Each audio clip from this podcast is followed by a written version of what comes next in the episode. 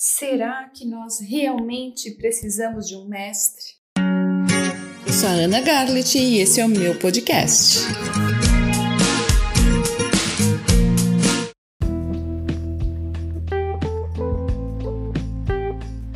Eu adoro essa provocação do Bert Hellinger que ele traz para nós no livro dele, o vazio, eh, no livro dele No Centro Sentimos Leveza, num trecho que ele chama de O Vazio. E ele conta não é uma história, uma, também não é uma poesia, bem, bem da forma característica dele ele escreve. Ele conta que alguns discípulos foram procurar o um mestre e quando eles chegaram em casa, todos assim meio decepcionados, um olhou para o outro e disse: Mas afinal, o que, que nós fomos buscar com ele?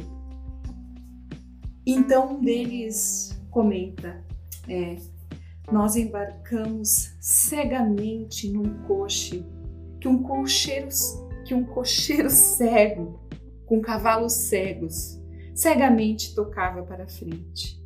Mas se nós, se nós mesmos, como cegos, andássemos tateando ao chegar à beira do, abismo, talvez percebêssemos com a nossa própria bengala o vazio eu adoro essa história porque ela fala muito sobre o quanto nós temos a tendência a procurar as respostas fora, procurar alguém para nos salvar, procurar alguém para fazer algo por nós, quando na verdade toda a força e toda a capacidade de encontrar as respostas estão dentro de nós mesmos.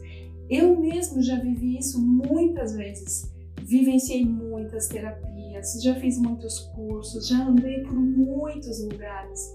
E o que eu percebo sempre, aquilo que eu desejava, aquilo que eu queria, às vezes eu encontrava alguém e dizia: Essa pessoa tem a resposta que eu procuro. Então eu ficava do lado dela por um tempo e depois eu percebia que ali aquela pessoa vivia o seu próprio movimento, vivia as suas próprias batalhas, como eu gosto de dizer.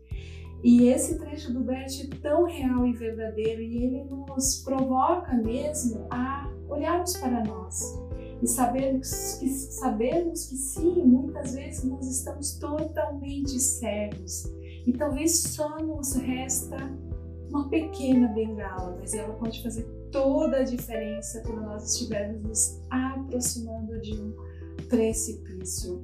Então, hoje, minha, meu convite para você é preste bastante atenção para quem você está delegando guiar a sua vida, na mão de quem você está colocando o controle da sua vida. E talvez você perceberá que, ainda assim, por menor que seja, por mais cego que você esteja, a sua bengala ainda pode ser o seu melhor caminho, a sua melhor segurança.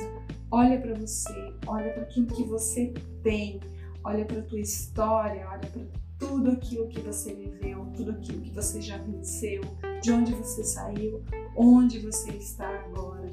E assuma total responsabilidade sobre você, sobre a sua vida, sobre a sua cegueira, sobre a sua não cegueira. Você tem todas as respostas. O seu desafio é fazer a pergunta certa. Te desejo uma ótima semana. Continua me acompanhando aqui. Ainda vamos contar muitas histórias. Um beijo. Tchau, tchau.